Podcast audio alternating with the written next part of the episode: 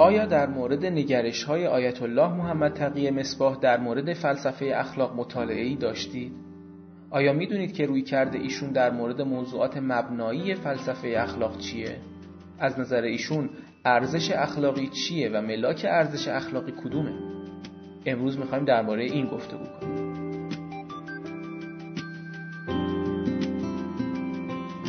به نام خدا این کارگاه هفتم فلسفه اخلاق ماست که در تاریخ 26 بهمن ماه 1393 برگزار شده. این برنامه در خانه اخلاق پژوهان جوان برگزار میشه و هدف اینه که در هر کارگاه یک متخصص حوزه اخلاق ایده خودش رو در حیطه اخلاق پژوهی با ما به اشتراک بگذاره. موضوع کارگاه اینه. از علامه مصباح چه چیزهایی در فلسفه اخلاق بیاموزیم؟ حجت الاسلام و المسلمین دکتر مجتبی مصباح برای ما از این موضوع صحبت کرد. آقای مجتبی مصباح همزمان با دروس حوزوی دکترای فلسفه را در مؤسسه امام خمینی گذروندند. در اخلاق بیشتر به بست و صورتبندی تفکر فلسفی اخلاقی پدرشون آیت الله مصباح یزدی پرداختند و کتابهای بنیاد اخلاق و فلسفه اخلاق از جمله مکتوبات فلسفی ایشون ایشون همچنین عضو هیئت علمی گروه فلسفه مؤسسه آموزشی و پژوهشی امام خمینی هم هستند.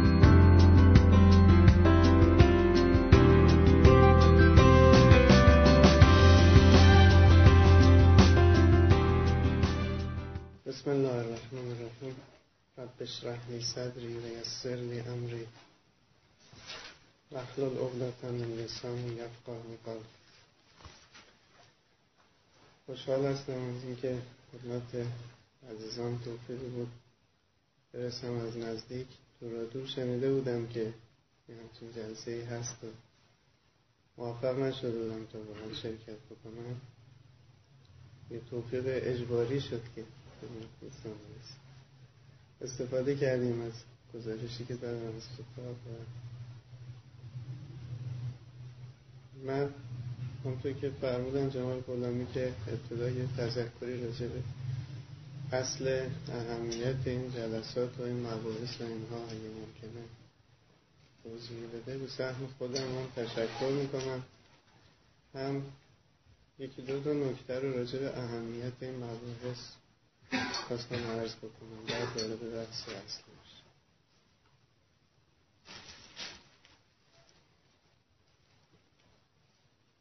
دوستان با مباحث فلسفه اخلاق شاید کم بیش آشنا باشن. اما شاید بعضی ها مباحث فلسفه اخلاق رو از سر اون کنجکاوی ذهنی و علمی دنبال بکنن.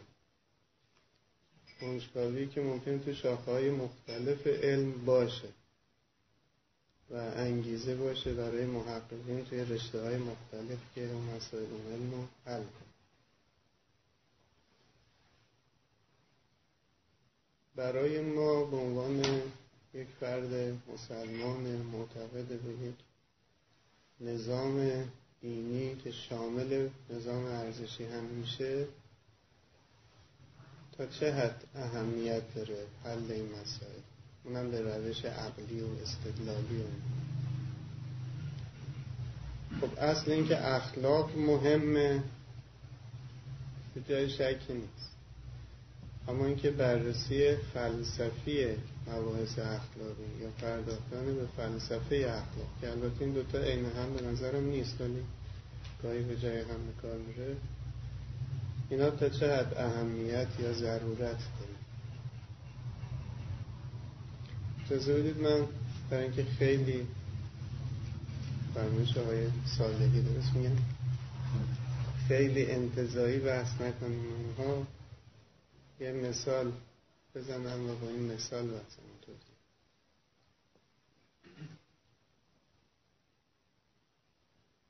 فرض کنید که شما می‌بینید بین دو نفر دعوا شده. حالا ما این کتاب نخوندیم مثال های زنده تر و اینه تر مال قرن بیستم پیدا کنیم. ما مثلا قرن هفته اون شاید باشه مثال میگه تو محلتون بین دو نفر دعوا شده. میرید جلو چه خبره؟ میگه که یکی از طرفین دعوا با قلدری قلدر محله است. حالا قدیمانش می‌گفتن لات محله. میگه من مثلا گفته بودم که کسی حق نداره توی این محله مثلا لباس کنید زرد بپوشه من از لباس زرد متنفرم و کسی حق نداره با این لباس و این فلان فلان شده بالا می‌دونستم که من گفته بودم ولی با لباس زرد من می‌زنم می‌کشم. به اون میگیم که حالا چرا تو اومدی صاف جلوی وایسادی با این لباس؟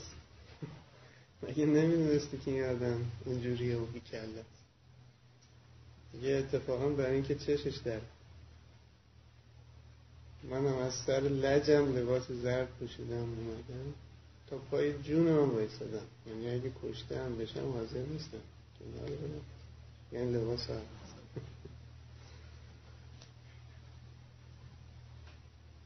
خب قضاوت ما راجع این دو نفر چیه؟ طبیعیه که هیچ کدوم رو تایید نمی کنیم معمولا اینجوریه دیگه. دوتا هر دوشون اشتباه. همون بی خودی اصرار می‌کنه و تحمیل می‌کنه سلیقه خودش رو. می‌خواد دیگران رو وادار کنه که طبق سلیقه رو کنه هم اون خیلی آدم مزخرفیه که حاضر پای جونش وایسه به خاطر سلیقش ارزشی نداره که مثلا بله. اتفاقا همین حالا می‌خواستم عرض بکنم. حالا فرض کن یه کسی در حیطه ارزش های اخلاقی دیدگاهش همینه که ارزش های اخلاقی سلیقه های فردی ما هست. وقتی میگیم یه کاری خوبه یعنی من خوشم میاد. وقتی میگیم بده یعنی من بدم میاد. با اینجور طرز تلقی از اخلاق چقدر باید تأکید داشته باشیم روی ارزش های اخلاق؟ چه حقی داریم که این ارزش ها رو بر دیگران تحمیل کنیم؟ و چقدر مفیده یا جالبه که پای ارزش همون وایسیم. به چه قیمتی؟ اون بسیجی یا اون سپاهی که فرمودید که الان مثلا اسلحه دست می‌گیره میره جبهه وقتی باش مصاحبه می‌کنی که برای چی اومدی میگه برای صدور ارزش های خب اون ناظر بیرونی که این حرف رو میشنوه و اخلاق رو سلیقه می‌دونه همون قضاوتی رو راجع به اون بسیجی داره که شما راجع اون دات محله دارید. بعضیشون روشون میشه و صریحا میگن بعضیشون هم تاییدشون همینه. ولی روشون نمیشه. امر به معروف و نهی از منکر چیزی نیست جز فضولی تو کار مردم. چرا الان امر به معروف و نهی از منکر یکی از فریزه ها و واجبات ماست توی جامعه ما کمتر قابل عملی نه کمتر هم کمتر. آمر و ناهی جرأت می‌کنن که وظیفهشون رو انجام بدن. هم تلقی عمومی اینه که خیلی جاش نیست. به کسی بگی که این کارو بکن کار نکن به تو چه این به تو چه پشتش یه فلسفه اخلاقه.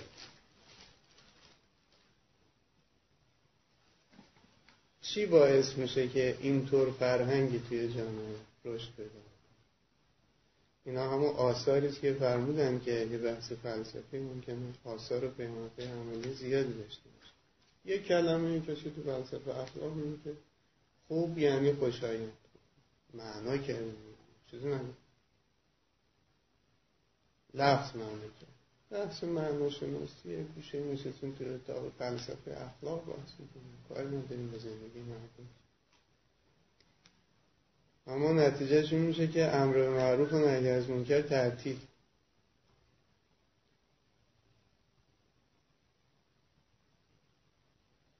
بحثای فلسفه اخلاق اینطور مبناییه. جز بحثای مبناییه. معمولا مبانی علم رو وقتی می‌خوان بحث کنن یه دستش حتما مبانی ارزش شناسی حالا بعضی از اینایی که باز توی فرمایشات های سالی استفاده کردیم ایشون مبانی دیگه ای رو هم اشاره کردم. مثلا بعضی از مبانی که ایشون اشاره مبانی انسان شناختی بود. اونا هم کلیدی اونا خیلی تاثیر داره.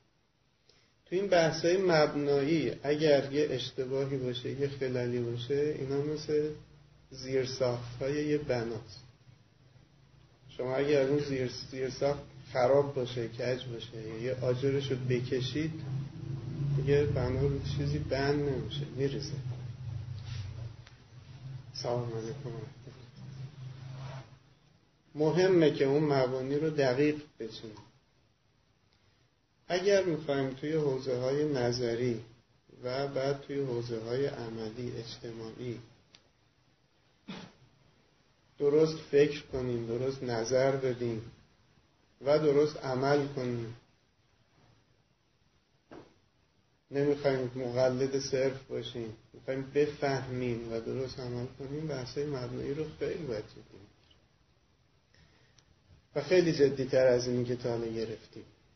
شروع مبارکی انشالله تبریک ارز می‌کنم به همه عزیزان که این مباحث رو جدی گرفتن. ولی فکر می‌کنم که خیلی بیش از این باید جدی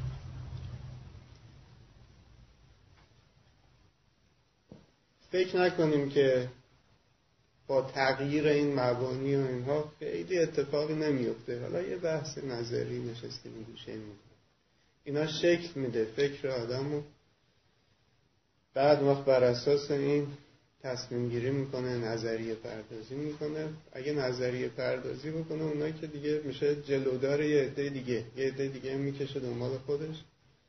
و خدا نکنه که اون وقت اون مبانی توش انحراف بشه. هم خود آدم منحرف میشه هم یه عده رو به انحراف میشه بعدم دیگه به لحاظ روانی سخت آدم. بعد مثلا ده سال 20 سال که جلودار یک گروهی یه قافله شد برگرده به اینا بگه که ده سال من شما رو عوضی بردم برگ که شروع می‌کنه توجیه کردن و این زلال بعید میشه. یعنی همینطور هرچی جلوتر میره گمراهتر میشه دیگران هم گمراهی میشه مبنا اگه درست باشه برعکس. هم خودش هدایت میشه هم دیگران کمک می‌کنه. کار ظریفیه. کار سختیه. اگه می‌خواید واردش بشید به عنوان تفنن نباشه. خیلی باید. دقیق و با وسواس. وارد شد. و سرمایه گذاری کرد. هم لحاظ فکری هم وقتی. امیدوارم که در این راستا موفق باشید بعضی نکاتی در همین زمینه یادداشت کرده بودم حالا وقت گرفته میشه. فقط یه اشاره می‌کنم توی فرمایشات جناب صالحی اما نکاتی به ذهنم رسید از همونجا یادداشت کردم. که بدفهمی توی بعضی از این بحثایی کلیدی واقعا چه آثاری می‌تونه داشته باشه. اشاره فرمودن که سه تا گرایش توی اخلاق هنجاری هست. حالا بعضی چهار تا گرایشش هم کردن بعضی میگن نه همون دو تا سه تاشم بیخود کردن اختلاف نظر فلسفه اخلاق دیگه. نتیجه گرایی و وظیفه گرایی و فضیلت گرایی. یه اخلاق حق محورم وضعیت چهارم نظریات اخلاق هنجاری رو به این سه چهار قسم هم تقسیم بعد بعضی دیدم همونطور که فرمودن میگن که خوبه که نه هر کدومش نکات خوبی داره. همه رو با هم قاطی قاطی کنیم این چیزی توش در بیاد دیگه. همین درست میگه همه خوب میگه. اینا برای شاید منبر و اینا خوب باشه. که مثلا آدم برای مخاطبین عمومی صحبت بکنه. بگه که بله ما یه وظایفی داریم از این جهت. وظایف برای ما اصله. ما وظیفه گرام هستیم. نتایج هم مهمه. بله نتیجه گرام هستیم فضیلت که واسه خیلی مهمه. مثلا فضیلت گرام حق هم که کسی می‌تونه با حق مخالف باشه. حق محورم هست. ولی وقت چی توش در میاد؟ دعوا سر چیه که شده سه چهار تا مبنا؟ در عرض هم بوده یا اینا اونا خیلی مهمه. این یعنی اونجاها رو اگه شوخی بگیریم و یه جوری بخوایم قاطیش کنیم ملغمه توش در بیاریم هیچی توش در نمیاد. یعنی جوابی داده نمیشه. بالاخره وظایف مقدمن یا نتایج اصلا نتیجه رو کی می‌فهمه وظیفه رو کی تعیین می‌کنه؟ فضیلت خودش اصله. فضیلت خودش یه نتیجه است. نه خیلی بحثای مهمی داره. به این سادگی ازش عبور نکنیم که اینا هر کدومش یه حرف خوبی داره. ولی معمولا هیچ آدمی نیست که همه حرفاش باطل باشه. یه عناصر حق توش هست. اصل نظریه رو بفهمیم چیه؟ بعد این مبنای دقیقی انتخاب بتونیم سفت باش وایس. غیر از این راه به جایی نمی‌بریم. بعد توی مسائلی که مهم حل بکنیم دچار تزلزل میشیم تذبذب میشیم نمی‌فهمیم واقعا خودمون هم چی داریم میگیم. که از این دیگه از این. یا توی الان بحث انسان شناسی که اشاره فرمودم تا یه همچین مقالطه کسی انجام حی متعلهی که مثلا جنبات الله جوادی فرمودن. اینطوری من می‌کنه که یعنی حی متعله بالفعل. واسه هر کی این فعلیت نداره اصلا انسان نیست.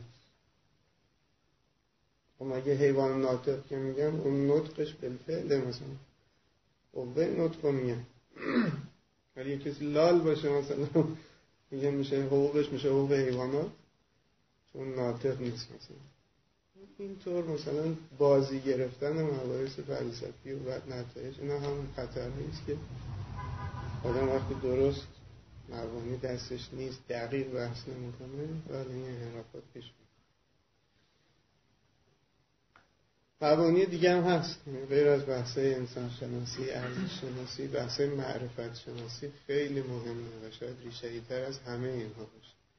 بخشی از بحث معرفت شناسی که حوزه فلسفه اخلاق هم وارد میشه و چاره نیست که اونجا ما اتخاذ موضوع کنیم. خود اون متوقفه برای بحث ریشه توی اصل معرفت شناسی اینا رو باید وقت بذاریم حل کنیم. اگه قرار باشه که با ایشالله ماشالله ازش رد بشیم نمی‌تونیم جواب دقیق بگیریم و توی این بحرانهای فکری دچار استراب میشیم و چیزی جز حیرت بر خودمون دیگران نمیافزاییم پامون به جای محکمی بند نمیشه اینه که اولین سفارش من این است که این مباحث رو همونطوری که اصل اهمیتش رو درک کردید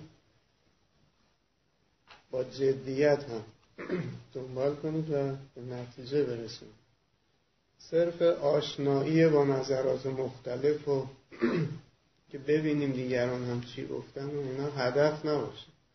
اینا فقط مقدمه باشه برای اینکه بفهم حرف حق چیه و پای اون بیستیم.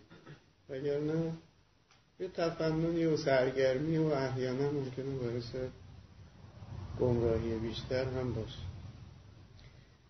نکته بعد خدماتیه که بزرگان ما تو این زمینه ها انجام دادن. حالا بحث ما بیشتر بحث فلسفه اخلاق هست. من مثال می‌زنم و یاد می‌کنم از به خصوص مرحوم علامه طباطبایی و شهید متحری که در قرن حاضر پیشگام طرح این مباحث بودن توی حوزه های علمی و فرهنگی ما. متوجه شدن که درد اصلی ما کجا هست خب ما توی حوزه اخلاق به طور سنتی وقتی بحث می‌شد کتاب های ما علمای ما اندیشمندان ما بیشتر حالا همون اخلاق هنجاری رو. ملاک اخلاق رو بحث می‌کردن. و اونم یا با تبیین فلسفی ساده یا تبیین دینی یا تبیین عرفانی و تلفیه تلفیقی از اینها بعدم وارد مسادی فضایل و رضایل خوبی ها اما اینطور سوالایی که الان یه مثالش رو براتون عرض کردم اینا کمتر بحث میشه. مفروغ بود. که یعنی کسی بیاد تصور بکنه که اخلاق هیچ پایه واقعی نداره هم سلیقه‌ایه. یا قراردادیه. هرچی مردم با هم توافق کردن هم میشه. بیم رأی بگیریم ببینیم مثلا چی خوبه چی بده. چون به ذهن کسی نمی‌رسید کسی همچه احتمالی هم بده. بذار بحث نمی‌کرد اما با ورود فرهنگ های بیگانه به حال سوالا به طور جدی الان مطرح خواسته یا ناخواسته ما با این شبهات مواجهیم و باید بحث علمی بکنیم. برخورد شعاری و عملی و اینها توی بحث علمی جواب نمیده. نمیگم اون برخورده نباید باشه. بعضی اصلا میگه نباید اون برخورده باشه. نه من تو میگم اون برخورده باید باشه. شعارم سر جاش باید داد. کسی هم اگه خواست عملا مقابله کنه جواب عملی هم باید بهش داد. نباید آزاد باشه هر کسی هر دلش خواست بکنه. خب این البته مبنای اخلاقی بود. ولی تو بحث نظری جای مشکل اگر نیست. اینجا باید نشست آروم و علمی بحث کرد. این کدوم درسته. نه با فحاشی و نه با درگیری و بحث علمی حل نمیشه. سوال جواب داده نمیشه. سوال رو باید با پاسخ پاسخ علمی جواب داد و فکر کرد و زحمت کشید. و پاسخ درخور برش بود. برای اینکه اول حقیقت خودمون بفهمیم بعدم به دیگران بفهمیم. بالاخره اینکه اخلاق پایه واقعی داره یا نداره؟ خوب و بد منشأش چیه؟ مطلقه یا نسبیه؟ کی باید بگه خوب و بد چیه؟ خدا باید بگه. خودمون تعیین می‌کنیم. اقلا میگن عرف میگه. وجدان هر کسی تعیین می‌کنه. شهودی بدیهیه اینا بحث می‌کنه خب اینطور مباحث رو بزرگان ما وقتی متوجه شدن که خیلی اساسیه سلام محور بحث خودشون قرار داد. یه بخشی از بحث خودشون رو اووردن به این سمت. عرض کردم مرحوم علامه تبا تبایی بحث های جالبی دارن تو این زمینه. مطمئن متاسفانه بحث ایشون هم دقیق دیده نشده و بعد قضاوت شده معمولا. شهید متحری هم بحث های مفصلی دارن تو این پراکنده است منتها تو کتاب مختلفش. باوروی اصول فلسفه هست. توی اون نقدی بر مارکسیسمشون هست اون کتاب فلسفه اخلاقشون هست پراکنده است فرموشه به مناسبت های مختلفشون بحثایی رو مطرح. توی کتاب های منطقی ما اصولی ما اینو بحث مستقلات عقلیه بحث حسن و ذاتی و عقلی کتاب کلامی هم اینا هم پراکنده مبانی مطرح شد. اما فرمودن که حالا توضیح بده راجع به فرمایشات و نظریات فلسفه اخلاقی جناب استاد حضرت والدمون من فقط بعضی از اون نکات رو اشاره در حدی که وقت هست عرض می‌کنم. فهرستوار هر کدومش لازم بود توضیح عرض کنم بفرمید هر وقت وقتم تموم شد اعلام الان چنده؟ شما آقا وقت و افسارمون از شما. هر موقع هر موقع وقتمون تموم شد بکشید افسار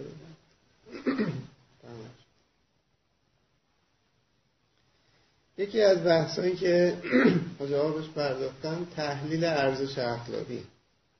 مثلا ارزش اخلاقی چی؟ وقتی میگیم یه کاری ارزشمند به لحاظ اخلاقی حالا باز با مفاهیم مثل خوب و بد و اینا راجعش صحبت می‌کنیم. ارزشمندی یک کار اصلا معناش چی؟ و بعد اون وقت از اینجا رسیدم به اینکه ملاکش یکی من فهرستش رو عرض بکنم بعد هر کدوم رو که سلامتون رسید بفهمید یه قدر بیشتر بازش یکی از بحث های مهمی که توی فلسفه اخلاق مطرحه رابطه ارزش ها و واقعیت هست این بحث هم به لحاظ هستی شناسی مطرحه که آیا ارزش ها امر واقعی هم یا غیر. واقعیتی دارن نه؟ خوب و بد. یه چیزیه. یا یه چیزی نیست. چیز واقعیه شما میگید مثلا فرض کنید که این صفحه این شیشه ایه خب این واقعیه. واقعیه یعنی ربطی نداره که من خوشم میاد یا بدم میاد من چجور می‌فهمم نمی‌فهمم این واقعا شیشه. یه کسی ممکنه بدونه کسی ممکنه ندونه فهم من طرز تلقی من برداشت من تأثیری نداره تو اون واقعی واقعیتی داره مستقل از فهم ما. objective subjective نیست. اما یه وقتی میگیم مثلا یه غذای خوشمزه است. خوشمزه این بیان احساس ماست نسبت به اون غذا. بیانگر سلیقه ماست. مثلا یه امر سابجکتیوه معنی نداره بگیم که صرف نظر از احساس من و سلیقه من خود اون غذا خوشمزه است یا نه. خودش خوشی و ناخوشی نداره به لحاظ مزه خودش یه ادویه ای توشه مثلا یا نیست. یا اجزا و عناصری توشه. اما اینکه به زائقه شما خوش می آید یا نه خب این رابطهشه با سلیقه شما با زائقه شما امر سابجکت. حالا خوب و بد توی اخلاق چجوریه؟ وقتی یه کاری خوبه از اون نوع اوله. یعنی خودش یه جوریه که واقعا خوبه. چه شما هم را خوب بدانید چه ندانید اون خوب هست. ربطی نداره که شما بدانید یا ندانید. شما خوشتون میاد یا بدتون میاد. مردم بپسندن یا نپسندن. امر objective ه. یا نه مثل اون دومی هست مثل خوشمزه بودن غذا سلیقه‌ای subjective ذهنی و لذا نسبیه می‌تونه متغیر باشه متفاوت باشه. اون بحثی که اول از که راجع اهمیت بحث خب الان میگیم که اینجا تعیین کننده است. یعنی اگه اخلاق بشه سلیقه‌ای یا نسبی یه آثاری داره. اگه بشه واقعی هم یه آثار. با این بحث علمی می‌خواد. اینجوری نیست که یه کسی می‌گوید سلیقه یه کسانی هم گفتن واقعیه. چیزایی هم گفتن دلایلی. حالا ما کار نداریم کدومش درسته یا غلطه. هم می‌خوانیم که بدنیم اثری سمری نداره. نتیجه خاصی برش مترتب میشه. بفهمیم کدومش درست. و بحث کرد بحث علمی فلسفی. جای بحثش هم فلسفه. اخلاق همین رابطه ارزش واقع یه بعد منطقی داره. شاید شنیدید خوندید و هر بحثی که حالا شبهش به نحو واضح توی کلمات هیوم شاید اولین بار مطرح شد. که حالا زبان خودمونی شما عرض می‌کنم اینجوری بیان شد که شما توی اخلاق میاد یه سری بحثایی می‌کنید آخرش یه نتیجه اخلاقی می‌خواید بگیرید. یه سری مقدماتی میچینید بالاخره همجور علکی که ادعا نمی‌کنید یه کار خوبی یاد بحث می‌کنید استدلال می‌کنید بعد می‌خواید نتیجه بگیرید که پس فلان کار خوبه یا باید انجام داد خب از چه مقدماتی این نتیجه رو می‌گیرید اگه می‌خواید یه استدلال واقعی بکنید باید مقدماتتون واقعی باشه.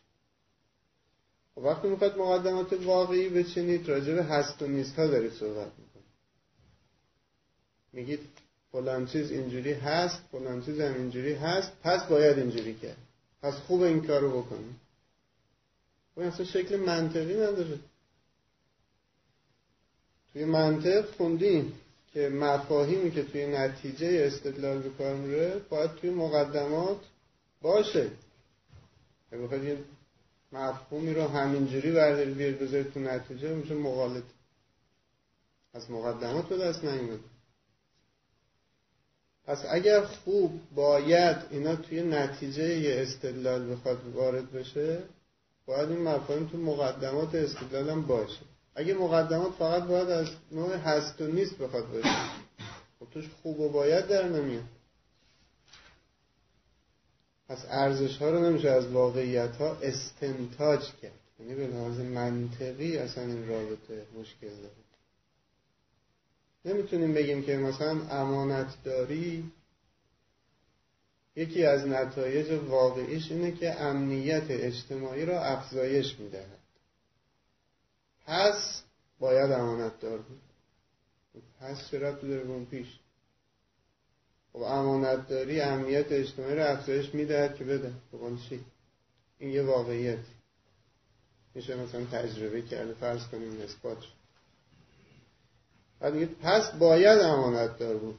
بایدش از کجا یه مقدمه باید زمین می‌کنیم کاری را که موجب افزایش امنیت اجتماعی می شود باید انجام داد. خود این باید از کجا بردیم اونو اثبات کنیم دوباره باید اگه بخواید اثبات کنید. اگه بخواید برید فقط سراغ واقعیت ها اون باید توش در این مشکلی که هیون مطرح کرد و خیلی ها رو توی یعنی یه دیوونه سنگ میندازه توش هزار تا عاقل نمی‌تونن درارم یکی از سنگایی که هیوم انداخته توش این بود البته جای دیگه هم داره هیوم. سنگ زیاد انداخته توش آره یک. دیوونه ها بیشتر از هیوم آره. افراد زیاد دارن دیوونه کرده. یکی از بحثایی که حاجه دارن پاسخ به این اشکاله رابطه منطقی باید و هست. یا ارزش و باید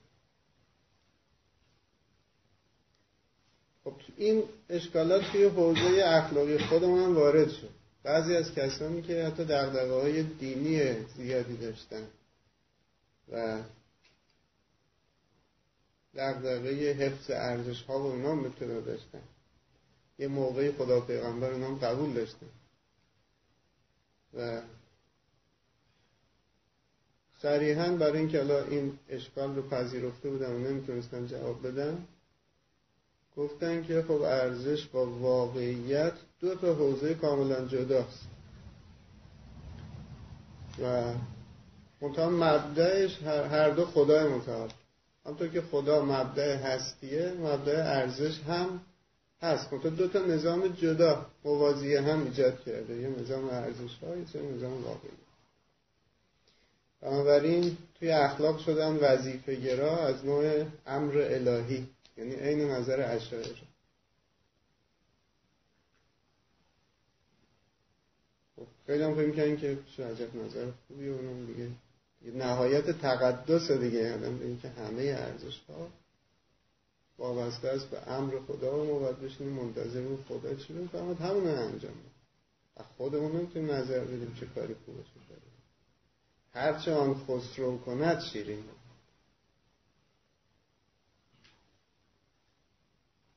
اینا اون سنگای مبنایی که وقتی کج گذاشته بشه هرچی میره بالاتر خرابتر میشه.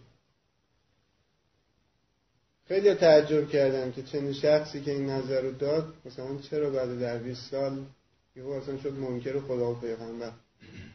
کسی که مبدع ارزش ها رو دستور خدا می‌دونست چطور اصلا خدا و پیغمبر رو بود اصلا زیر سوال؟ وحی بود زیر سوال. و نهایتا تو اخلاق شد قراردادگرا. ولی خب کسایی که می‌بینن اون سنگ مبنایی داره کج گذاشته میشه می‌فهمن که این خیلی بالا نمیره. برون اینا رو باید جدی بگیریم.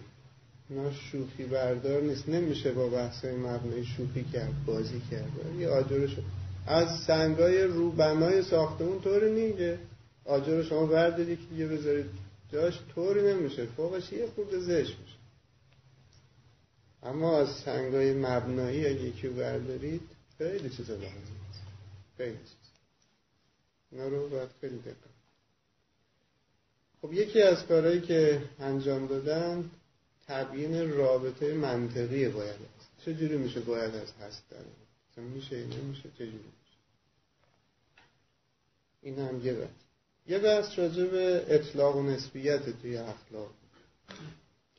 ارزش های اخلاقی بالاخره مطلقن یا نسبی. ما از طرفی دارم می‌خواد بگیم که این ارزش ها بالاخره پاش به جای بنده و مطلق و همجوری عوض نمیشه.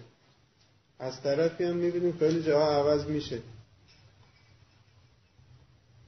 آیا میشه ملتزم بود که همه ارزش های اخلاقی مطلقن؟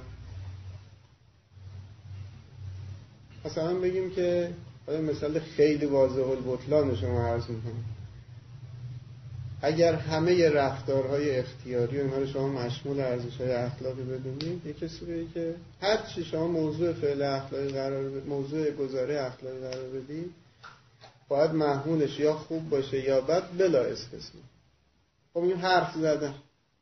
حرف زدن یه کار اختیاری. خوبه یا بده؟ یا باید بگید همیشه خوبه یا بگید همیشه بده نمیشه بگید بعضی وقتا خوبه بعضی قید و شرط برش بذارید میشه نیست.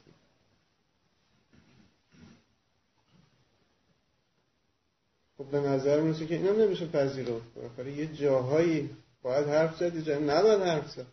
خب پس میشه نسبی دیگه.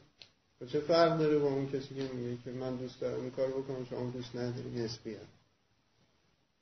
کجاش مطلقه کجاش نسبیه؟ توی بحث حسن و قبح ذاتی یه بحثی هست. گفته میشه آیا همه حسن و قبح ها ذاتی هم یعنی تو ذات هر فعلی حسن و قبح هست؟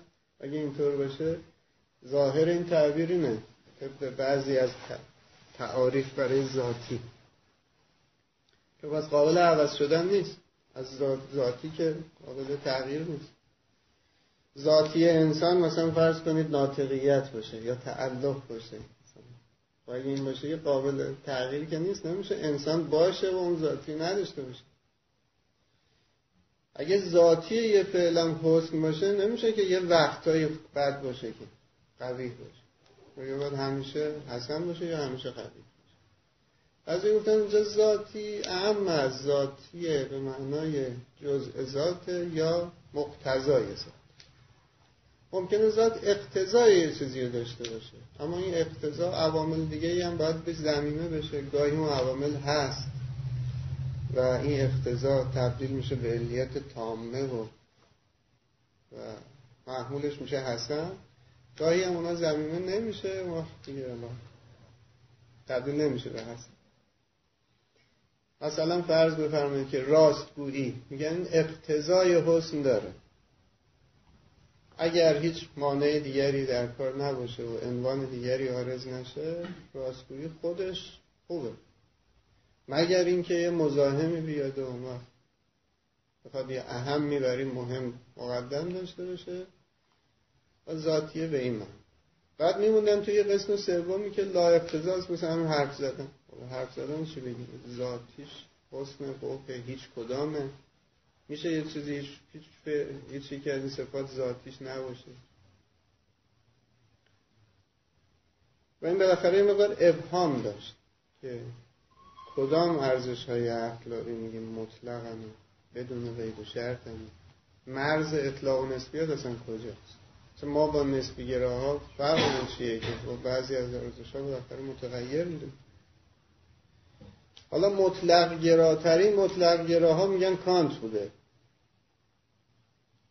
ظاهر حرفاش اینجوریه که یعنی هیچ گزاره اخلاقی نمی‌تونه قید و شرط داشته باشه.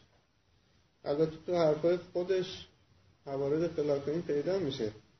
ارزش های اخلاقی رو همه رو مقید می‌دونه به نیت. وظایف اخلاقی ظاهرش اینه که مطلق می‌دونه ولی ارزش ها رو معنی خوب و بد رو ما رو مقید یه کاری وقتی ارزشمنده که به نیت انجام وظیفه انجام پس قید داره. یعنی می‌تونه همون فعل انجام بشه اما خوب نباشه. یالا سلام اما حالا واقعا کانت هم منظورش این بوده که مثلا حرف زدن همیشه خوبه یا همیشه بده. مثلا موضوع اخلاقی رو چی می‌دونسته؟ اینا هم باز مبهمه توی حرف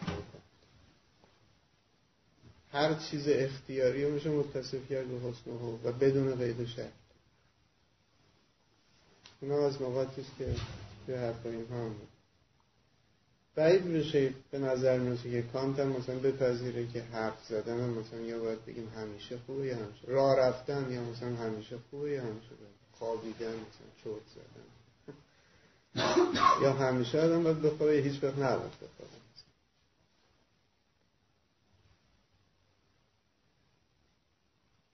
خب پس این قید و قیود از کجا میاد؟ تبیین اطلاق و نسبیت اخلاق ما خودش مشکلی و توی تضاهم های اخلاقی دوباره این مشکل بروز پیدا می‌کنه. شما اگه اصول اخلاقی مطلقی در عرض هم قائل باشید. اصول مطلق. یعنی بگید که مثلا راستگویی خوب است مطلقا امانتداری هم خوب است مطلق. یا مثلا وفای به عهدم خوب است مطلق. و مصداقی ممکنه پیدا بشه برای هر دو عنوان. یا دو عنوان متعارض. حالا یکیشو بگن دروغگویی یکیشو بگن مثلا وفای شما قول دادید به یک کسی که مثلا رازشو فاش نکنید. حالا راز او رو از شما می‌پرسن که اینه یا نه؟ اگر راستشو بگید رازشو فاش کردید. اگر بخواید دروغ بگید و وفای به عهد کنید مرتکب دروغ میشید دو تا اصل اخلاقی و با هم تضاهم پیدا می‌کنه اون معضلات اخلاقی که گفته میشه که اخلاق کار بودیم خیلی مثال فراوون اونا چجوری باید حل کرد؟ تا اون بحث اطلاق و نسبیت و ملاک تقیید و اینها مشخص نشه پیش نمی‌تونیم تصمیم بگیریم. معلوم نمیشه که منشأ اخلاق چیه منشأ ارزش گذاری چیه. اینا بحثای بسیار مهمیه که توی بحثای اخلاقی آجاها بحث شد. یه نکته دیگه هم باز راجع به ارزش من اشاره بکنم که توی بحثایشون اومده. از هر کنون خواستی من توضیح کنم بحث نیت. توی بحث ارزش اخلاقی آیا نیت تاثیر داره یا نه؟ بعضی از مکاتب اخلاقی تصریح می‌کنه که نیت موثره توی ارزش اخلاقی. مثلا کانت یکی از طرفداران ارزش نیت. یکی از عناصر ارزش اخلاقی رو نیت می‌دونه. ارز کردم. همه ارزش های اخلاقی رو مشروط می‌دونه به نیت خاص. حالا نیت خاصی البته نیت انجام وظیفه. نیت چه تأثیری داره؟ چه ربطی داره به ارزش؟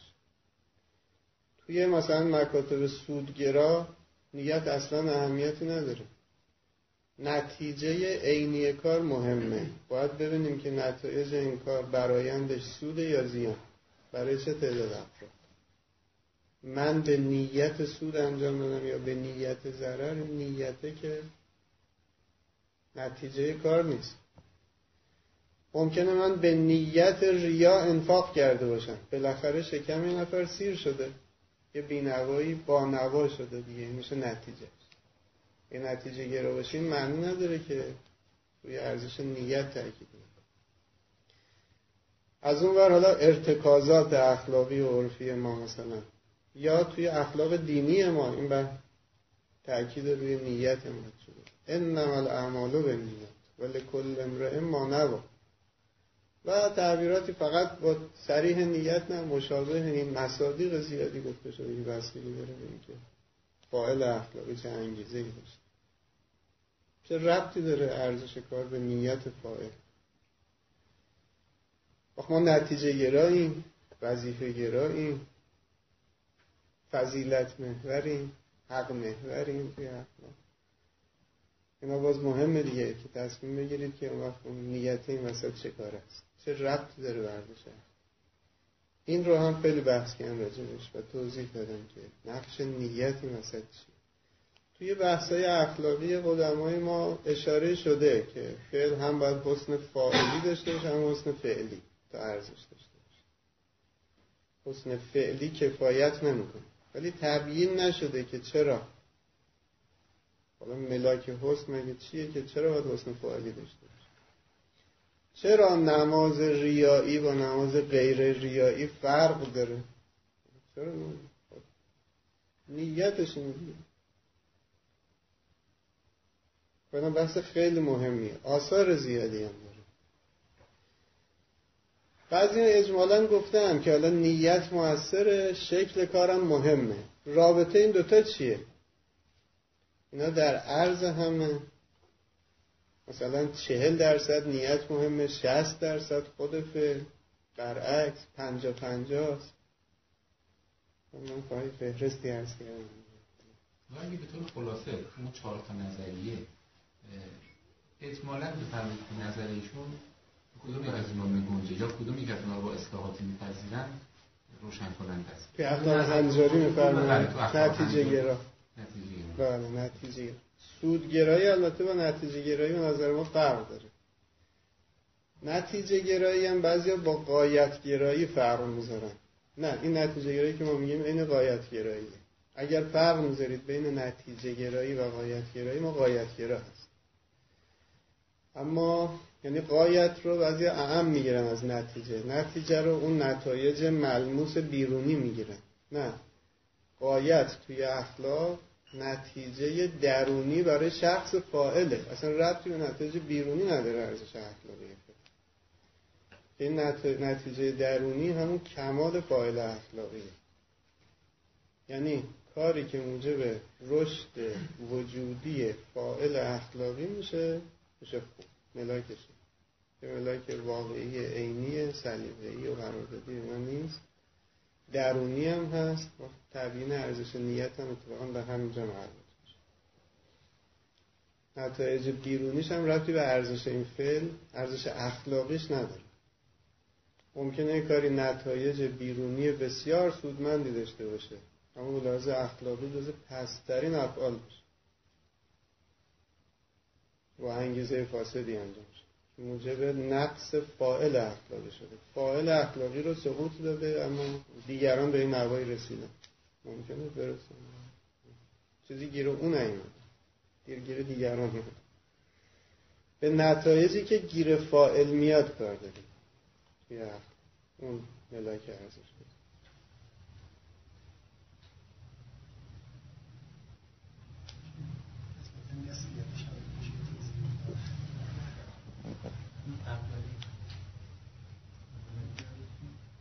نسبیت رو؟ نسبیت آخری بودن بله بله. واقعی بودنش هم اشاره کردم. به اون کمال حقیقی فائل یعنی درجه وجودی فائل ملک. حالا این تبیین می‌خواد دیگه. این برمیگرده به اون بحث اول که تحلیل خود ارزش اخلاقی. اصلا ارزش اخلاقی یعنی چی؟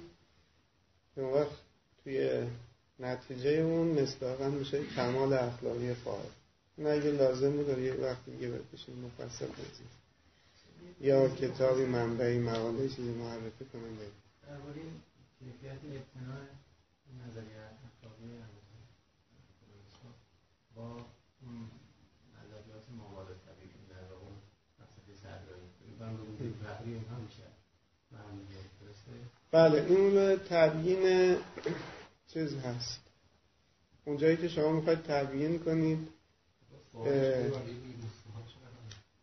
ابتناع فلسفه نظریات اخلاقیشون رو بر مبانی فلسفیشون و فلسفه صدراییشون بخصوص یکی از مقدمات مهمی که توی تبیین ارزش از استفاده می‌کنن توی مصداق ارزش. مثلا کمال حقیقی انسان قرب به خداست. این رو از فلسفه صدرایی استفاده می‌کنه و اون عین ربط بودن انسان به خدای متعال من مقدماتش رو فقط عرض می‌کنم و توضیحش به ما نظره یه مقدمه معرفت شناسی داره که علم حضوری انسان به خودش عین وجود خودش. این مرد میشه به معرفت شناسی یه مقدمه انسان شناسی تو فلسفه صدرایی داره. بهتر بگیم هستی شناسی چون مخصوص انسان هم نیست. که همه ماسه الله موجودات دیگر عین تعلق و ربط به خدای متعال است وجود همشون عین فقر و عین ربط. مقدمه بعدی اینه که کمال وجود من ملازم است با کمال علم حضوری به وجود خودم. چون علم من عین وجود خودم وقت چون مبدع ارزش شد کمال وجود من ملاک کمال این است که نحوه وجود خودم رو که همون عین ربط به خدا هست اینو با علم حضوری بیارم. هر این علم حضوری به عین ربط بودن خودم به خدا رو واضح تر بیارم این ملاک اینه که من واقعا رشد نامش قرب الهی قرب الهی تفسیر هستی شناسانه پیدا می‌کنه. قرب یه مقام مکانی نیست که نزدیک بشیم به خدا. مثلا جام و فاصله ممکن بشه به لحاظ مکانی. قرب تشبیهی رو هم باز نمیپذیرن. شما بگید تو همه صفات شبیه بشن به خدا. چون بعضی از صفات اصلا قابل تشبه نیست. مثلا من هرچی واجب بود وجود تر بشم میشم مثلا کامل. امکان نه یا هرچی بی نیازتر بشم مثلا نمیشه وجود من وجود فقره یا خدا مثلا صفت کمالش تکبره من هرچی تکبرم بیشتر بشه میشم کامل. هرگز. چون مربوط میشه به نه مرتبه وجود. این صفات قابل تشبه نیست. اینا ملک های دقیق نیست.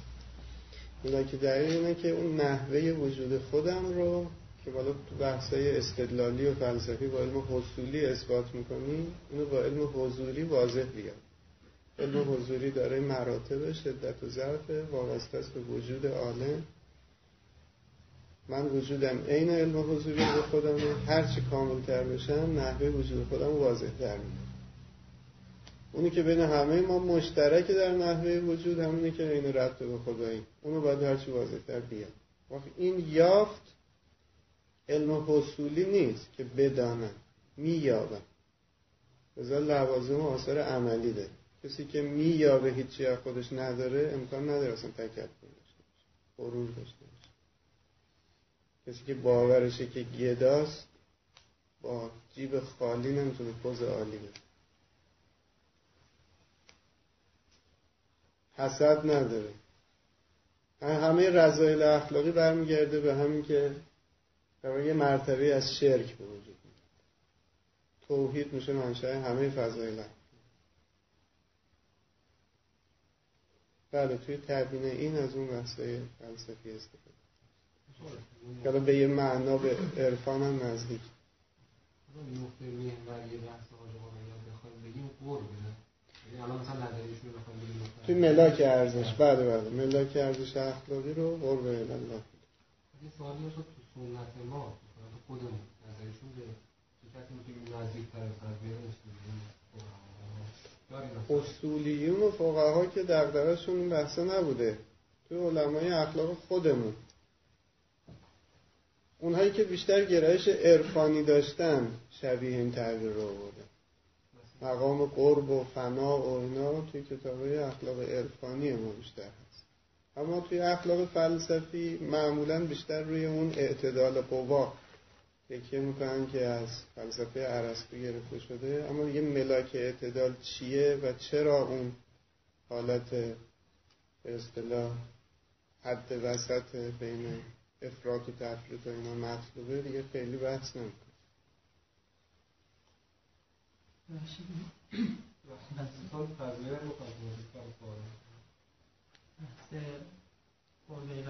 نمی‌کنه یه تفسیر بحث خودگرایی یعنی تصحیح خودگرایی یعنی بله یه نکته مهمی هم که باز توی بحث فلسفه اخلاق هست و توی بحث آجا باز تبیین شده رابطه خودگرایی و دیگرگرایی و خداگرایی حالا توی فلسفه و نظام ارزشی ما خداگرایی هم اضافه میشه.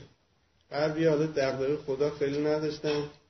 مسئله ای که تو فلسفه اخلاق مطرح می‌کنن رابطه خودگرایی و دیگرگرایی. یا همه گرایی حالا حد اکثر سه وجهش می‌کنن همه گرایی هم اضافه سودگراه ها میگن مثلا همه گراه هست. عاطف گراه ها حالا مثلا دیگرگراه هستن و خودگراه هم که زیاده. همین فلسفه اخلاق سقراط و افلاطون و ارسطو اینا را خودگرایی. نیچه هم خودگرا گراه هم خودگرا میدن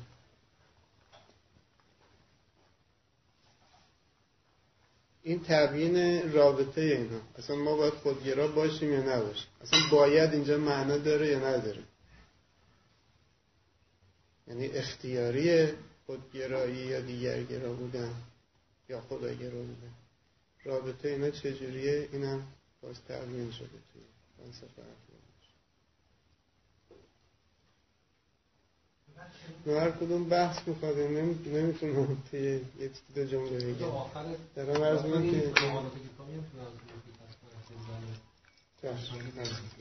که چند تا کتاب از ایشون هست؟ بعضی دوستان می‌پرسن مثلا این کتاب که قدیمتر حالت بروز شده شه چون قدیمتر انشاءات اطلاعات چاپ کرده بود هست. بعد اون نقد بررسی مکاتب اخلاقی هست. بعد اون مجموعه اخلاق در قرآن هست. درست. اصل آرایشون کجا میشه پیدا کرد؟ ارز کنم که بحثای منظم در حیطه فلسفه اخلاق. توی همون درو... اولین بار توی همون دروس فلسفه اخلاق. همون که فرمودید انتشارات اطلاعات چاپ کرده.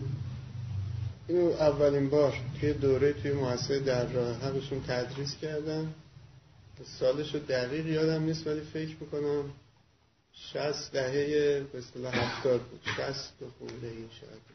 شست و دو شست و سه این بله قبل از شست و چهار باید کتاب فکر می‌کنم انتشار تا سال 73 اونو چاپ کرده ولی بعد از اون دیگه چاپ نشد. اون عینا عرض می‌کنم. اون عینا پیاده شده های درس های خود حاج است یعنی همونطور که حالا صحبت کردم عینا پیاده شده از نوار. فکر می‌کنم هیچ ویرایشی نشده. یعنی عین بیانات خود همونطور جلسه به جلسه ترتیب جلساتشون. هست بعد بر اساس اون جامعه شریفی اومدن یه کاری روی اون کتاب انجام بدن و اونو تبدیلش کردن به دو تا کتاب. توی اون کتاب هم بحثای اصطلاح فر اخلاقی و اینا هست هم اخلاق انجاری هم بررسی دیدگاه های مکاتب دیگه راجع به حواس فلسفه. اینا رو از هم جدا بله. این دوتا آره این دوتا رو ایشون در واقع تدوین و نگارش کردن بر اساس آرای این مبتنی بر همون یک کتاب مبتنیه بر اون هست البته فقط مبتنیه بر اون نه ولی اصلش اونه. از بحثای دیگرش هم جای دیگه استفاده کردن. چند جای دیگه هم بحثای اخلاقی دارنشون بحثای فلسفه اخلاقی. بحثای اخلاقی که زیاده بحثای فلسفه اخلاقی یکیش همون مقدمه اخلاق در قرآنه که اشاره فرمود جلد یک اخلاق در قرآن. و چند جای دیگه هم هست حالا یادم بیاد. یکی اون کتاب پیش نیازهای مدیریت اسلامیه که مبانی ارزش شناسی مدیریت رو که می‌خواستم بگم. اینجا بحث فلسفه اخلاقی مطرح غیر از این توی کتاب های اخلاقیشون هم پراکنده هست. یکی اون کتاب معروف خودشناسی برای خودسازیه که خیلی بحثای صفحه فلسفه اخلاقی داره. اون اولین کتاب حاج که نوشتن و به قلم خودشون هم هست. اینو مرموم علامه طباطبایی هم دیده بودن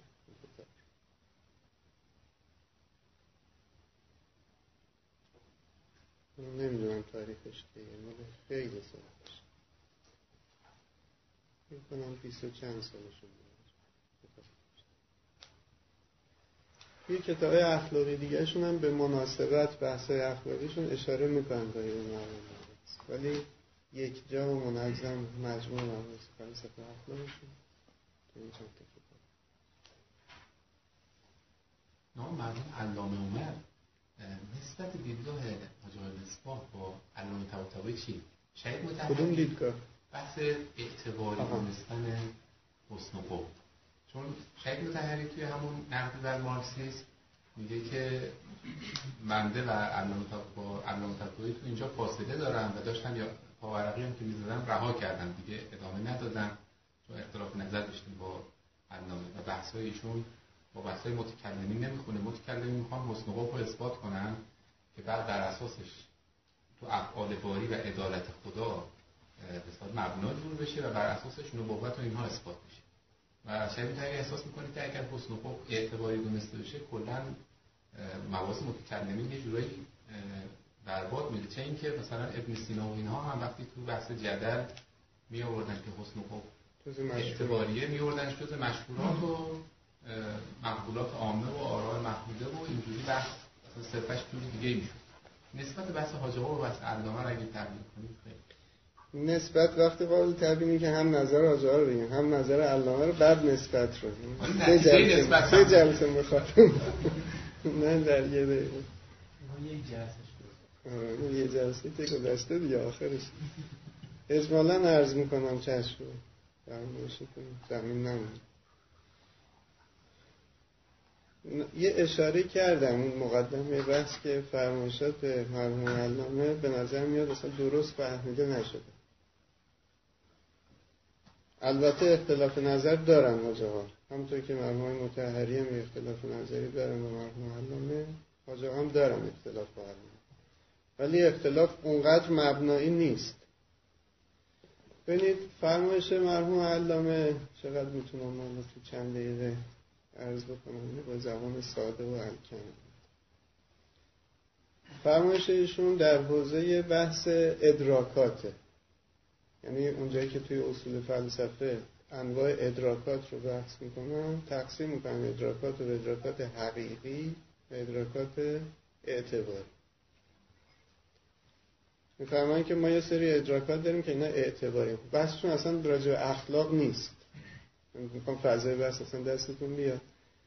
راجع به اینه که ما یه سری ادراکات داریم که اینها اعتباری بعد میفرمایین که این اعتبار اصلا مال چیه و در چه صورتی ما اعتبار می‌کنیم؟ برای چی اعتبار می‌کنیم؟ و مبنای این اعتبار چیه؟ میفرمایین که این اعتبار مربوط به عمله. اونجایی که ما می‌خوایم یک کاری انجام بدیم یه مقدمه نظری می‌خواد. یعنی عمل مقدمش علمه منتها عمل ما عمل اختیاریه. نسبت فائل با فعل اختیاری نسبت امکانیه ان شاء فعل و ان لم یشاء لم یفعل. اگه بخواد انجام میده اگه بخواد انجام نمیده. پس می‌تونه انجام بده می‌تونه انجام نده. میشه اون فعل از فاعل صادر بشه میشه نشه. تا اعتقاد به این امکان وجود داره این ربطی به عمل پیدا نمی‌کنه. چون عمل وقتی محقق میشه که ضرورتا محقق میشه. چون هر چیزی در عالم وجود بخواد تحقق پیدا کنه به وصف ضرورت تحقق پیدا از شی ما لم یجب لم یوجد. نمیشه ممکن باشه قادر هوا باشه ولی محقق هم بشه. حالا من می‌خوام یه کاری انجام بدم. اگه اعتقاد داشته باشم که این پادر هواست خب چجوری کار انجام محقق بشه باید اعتقاد داشته باشم که این نحوه ضرورتی داره. خب در حالی که واقعا ضرورت نداره. واقعا نسبتش با من ممکنه. ضرورت البته فعل داره منتها نه نسبت به من نسبت به نتیجهش. فعل هر فعلی ضرورتا یه نتیجه ای دارد. اون ضرورت رو بر میدارم میارم بین خودم و فعل اعتبار می‌کنم. یعنی فرض می‌گیرم که رابطه خودم با فعل هم ضروریه تا اراده متمشی بشه و اون فعل محقق این نقش اعتبار وسط این اما اینکه اون فعل واقعا چه نتیجه ای داره؟ کجا ضرورت داره؟ ضرورت رو از کجا می‌تونم بگیرم؟ دست منه. هر جور دلم خواست می‌تونم اعتبار کنم. هرگز. یه رساله مستقل دارن مرحوم علامه به نام اعتباریات. تو مجموع رسائلشون هست. اونجا اینو بیشتر توضیح میدم.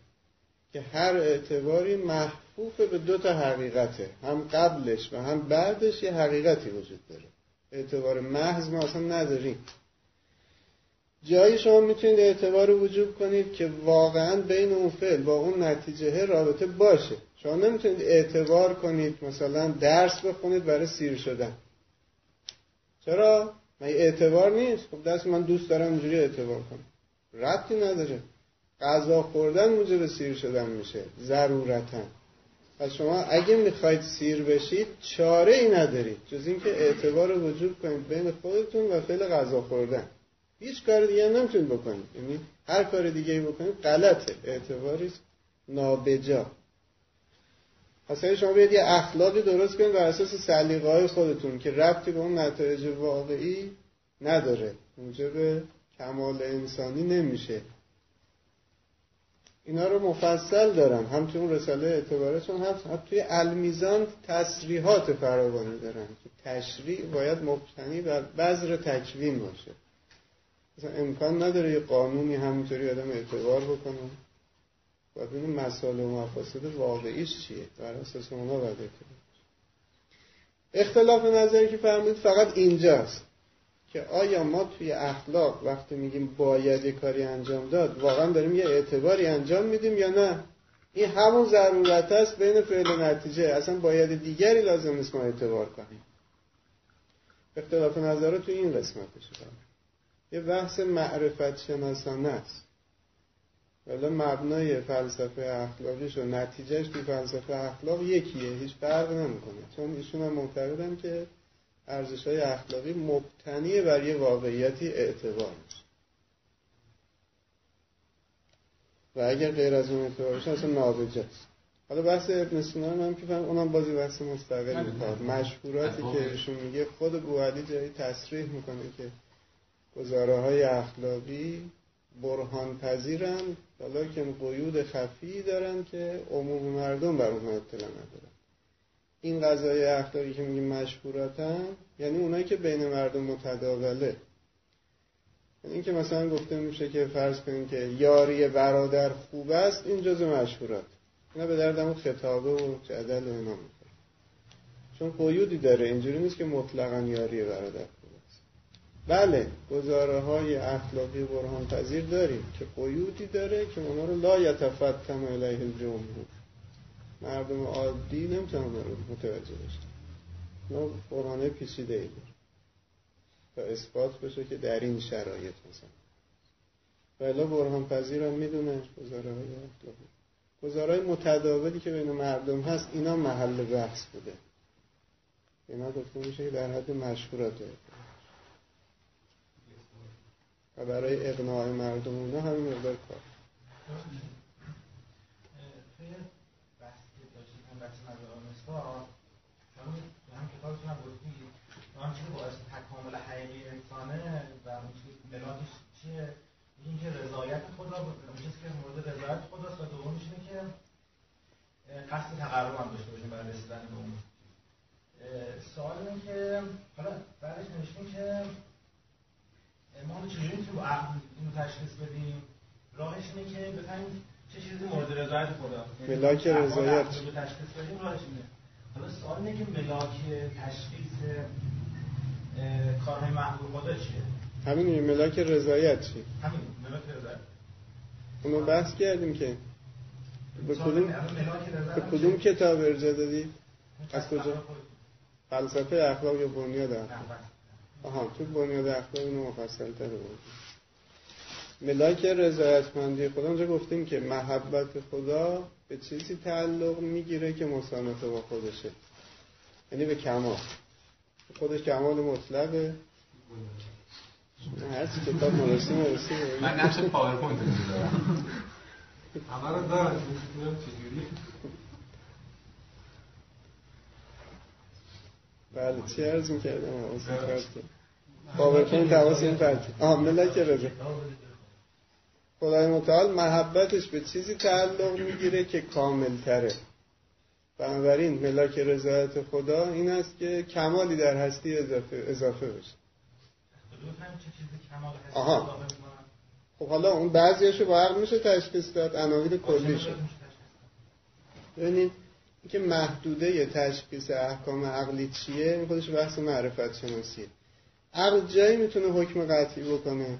که بتونه با تحلیل خودش موضوع محمول برگردونه به یه جا. می‌خواد بگید که این کار موجب کمال است.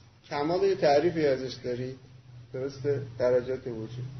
اون کار رو اگه تونستید یه عنوانی براش انتظار کنید عقلا که اون عنوان برمیگرده به کمال.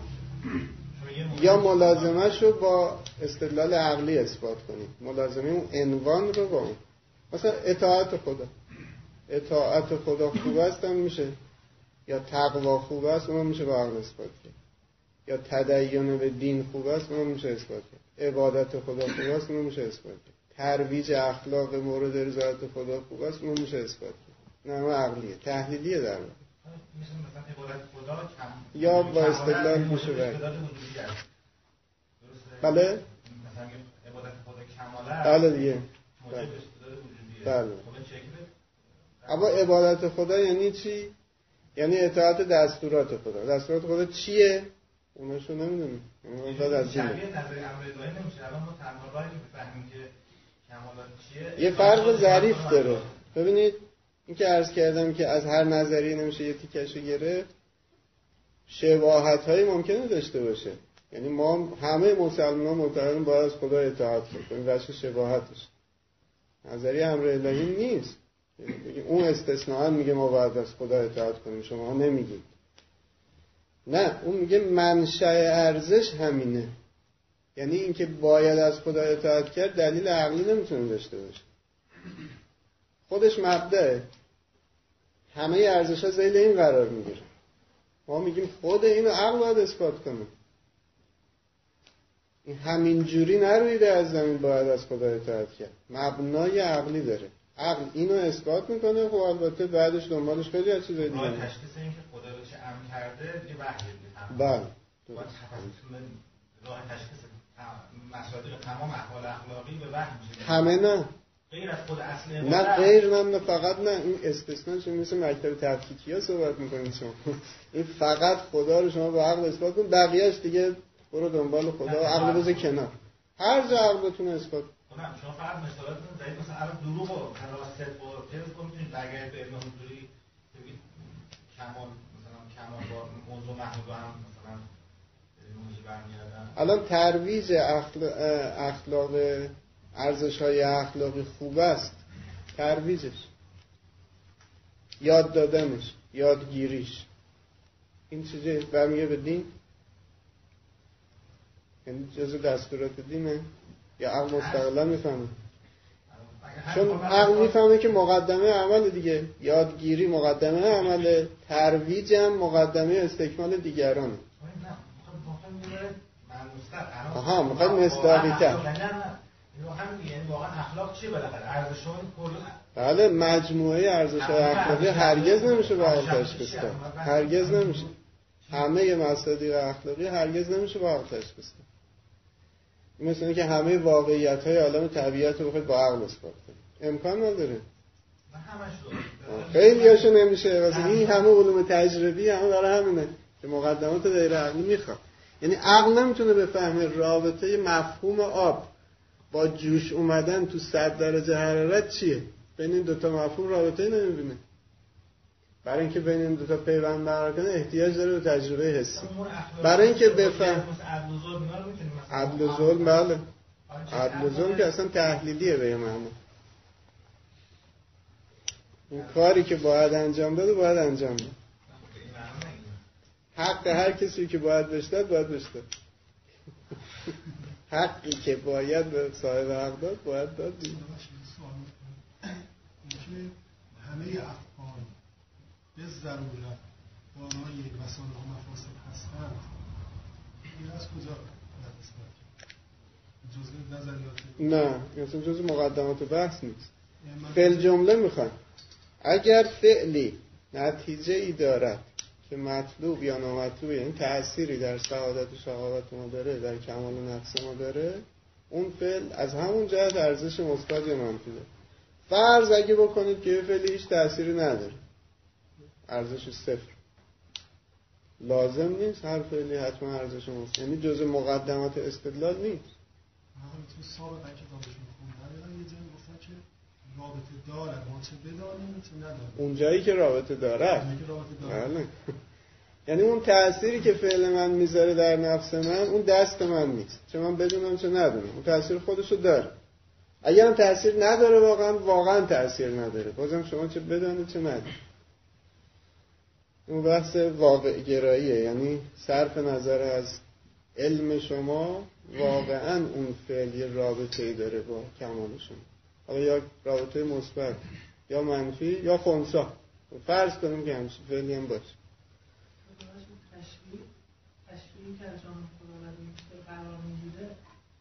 این دخلی داره در این رابطه بین این فعل و اون باید یا فقط صرفا کشف می‌کنه این بحث خیلی مهمه.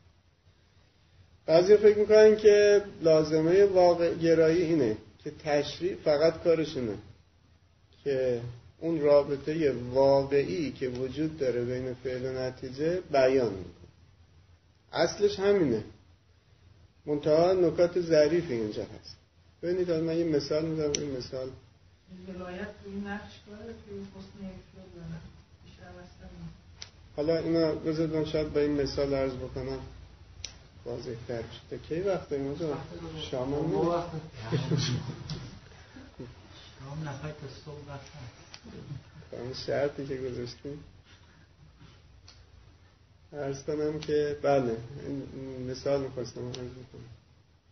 ببینید اون چیزی که باعث تکامل حقیقی من میشه اینه که به خدای متعال نزدیک بشم. نزدیک شدن به او این است که اون کاری که اون می‌خواد بفهمم چه انجام بده.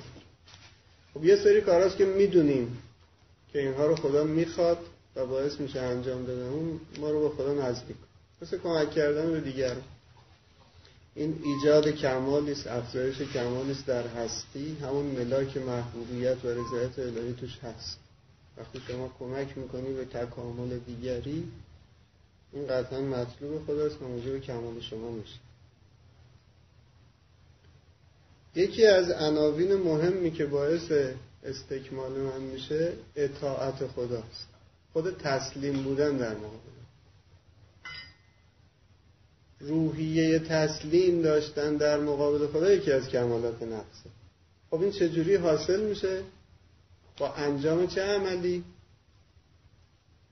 با انجام کاری که خدا دستور داده. اینجا تشریع مصداق درست می‌کنه برای این رابطه تکوینی. یعنی شما با اطاعت دستور الهی روحیه تسلیم رو در خودت حقیقتا تقویت می‌کنه و حقیقتا استکمال پیدا می‌کنه مثلا اگه اون تشریع نبود اصلا زمینه پیدا نمی‌شد. برای اینکه بتونین روحیه تسلیم رو اطاعت رو ممکنه دو تا کار باشه به لحاظ صرف نظر از این نتیجه. نتایج دیگرش کاملا مساوی باشه. مثلا فرض کنید اینکه شما دو رکعت نماز صبح بخونی یا سه رکعت نماز صبح بخونی. حالا سه رکعت که شاید حتی نتیجهش بیشتر هم باشه الان فرض کنید از این جهت مساوی مگه اینکه نتایج دیگرش هم در نظر بگیریم دیگه که با تنبلی آدم هم سازگار باشه. فرض کنید در عالم تکوین صرف نظر از دستور الهی نتیجه این دو فعل مساوی یا اینکه قبل از آفتاب خونده بشه یا حالا یه دو دقیقه بعد از آفتاب مگه بود مثلا فرض کنید نتیجهش فرق نه اما یه نتیجه مهمش فرق می‌کنه. از اون جهت که ذکر خداست خب بله فرق نمی‌کنه. قبل از آفتاب باشه و هر ذکر خدا هر وقت باشه خوب. موجب تقرب. اما یه نتیجه دیگری بر این دستور که نماز صبح توی این وقت خونده باشه و به این شکل مترتبه با تشریعش حاصل میشه که هیچ راه دیگه نداره. با اون روحیه تسلیم. ببینم اون چی می‌خواد. روحیه تسلیم در مقابل خدا رو می‌خوام در خودم تقویت کنم. این احتیاج داره به تشریع یک حج مثلا. به شما میگن که باید بری سنگریزه جمع کنی از مثلا مشعر ببری منا بدیم خب همونجا جمع می‌کنی. شب باید برسی. نمیشه. قبلش بعدش باید نه. خب چطور میشه؟ هفت دور باید بچرخی. از این ور باید بچرخی. از اون ور نباید بچرخی. حالا مثلا نتیجه تکوینیش فرقی می‌کرده صرف نظر از این. ممکنه حالا یه کسی به تکوینیات هم پیدا کنه نتایجی. ولی اونی که از همه اینا مهمتره اون روحیه تسلیم است. چون خدا فرموده می‌خوام انجام بدم. ولی این باز نمیشه وظیفه گرایی. نتیجهش مهمه. چون واقعا این تسلیم در مقابل خدا من رو به خدا نزدیک می‌کنه ارزش داره. نه چون خدا همجا امر کرده امر خدا خودش ارزش میافره خودش زمینه میشه برای تحصیل ارزش واقعی. بله پس ما واقع گراییم نتیجه گرام هستیم. منتها اینجور تسلیم در مقابل اوامر الهی هم بهش ملتزمیم قول اشاره رو قبول نداره فرق داره اینا مرزای ظریفی داره. بله بله اون نیست. حسن هشداره نیست. حسن با امر جور در نمی با امر ایجاد نمیشه. او فقط امر می‌کنه. امر می‌کنه به اینکه این کار رو انجام بده. نتیجه این چون واقعا مطلوبه اطاعت اون امره که مطلوبه نه خود اون امر. حالا؟ از رابطه این با اون نتیجه و حسن بله بله. اون نتیجه واقعیه. یعنی چون واقعا موجب میشه من روحیه تسلیم در من پرورش پیدا کنه و من واقعا کاملتر بشم میشه خوب. نه چون خدا گفته.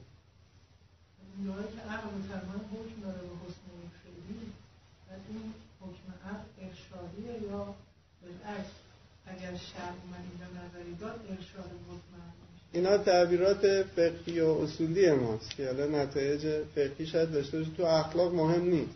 بگید ارشادیه بگید مولویه. شاید این فرق اینجوری بشه گذاشت یه وقت می‌خوایم تو مقام کشف میگیم تو مقام کشف حکم اونجایی که عقل نمی‌تونه کشف کنه میگیم هم مولویه یعنی ما چاره ای نداریم جز اینکه به امر و نهی خدا مراجعه کنیم. و اون امر و نهی اگه در جایی باشه که خود عقل کاشفه میگیم ارشادی یعنی راهی در عرض کشف عقل نیست.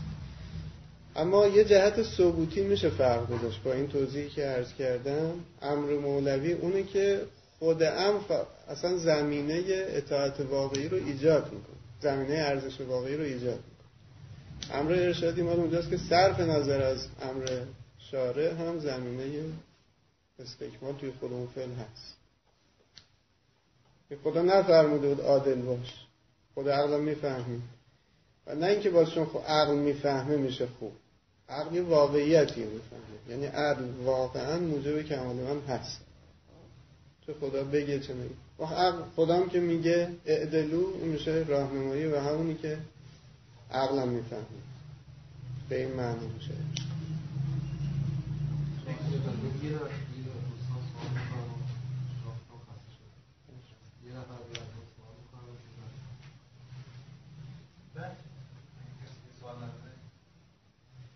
یعنی بدونه این اشکالی که به اشاره هست که بحثی دوری توی هفتون هست میشه تو بیان شما باشه ولی که هفتون مثل اشاره هم اشکال مشترک رو بفرمایید استفاده.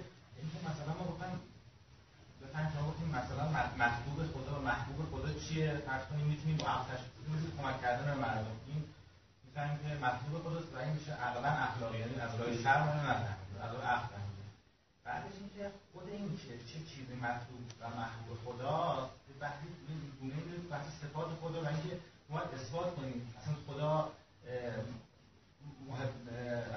چه کاری اخلاقی انجام میده چه کاری انجام نمیده و چه چیزایی دوست داره چه چیزایی دوست داره هیچی نمیده. شاید خدا ظالمه شاید خدا کاذبه شاید خدا یعنی همین صفات الهی و یعنی صفات صفات اثبات صفات خدا متوقف بر اثبات حسن و قبح و حسن قبح هم چرا بین شما میشه خب عرض نکردم که صفات خدا رو از روی حسن و خوب می‌فهمیم. عرض کردم صفات خدا رو توی بحث کلامی باید اثبات بکنیم. اونا از روی حسن و نمی‌فهمیم. کمال و نقص رو صفات کمال و نقص رو از روی صفات وجودی می‌فهمیم. پس حسن و نیست. ببینید پس ما حسن و اخلاقی رو ارجاع میدیم به کمال و نقص وجودی و نه بالعکس پس دور نیست.